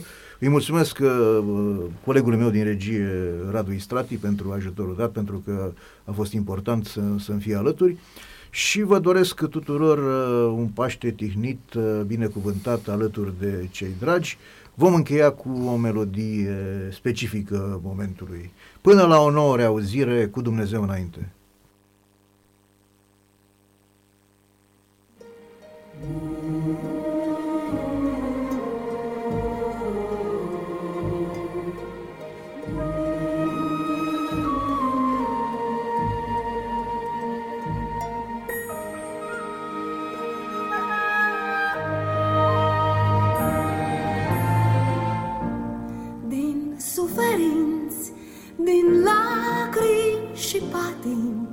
Din noapte se naște lumina. să prindem noi cu flacăre vie. Și o vom păstra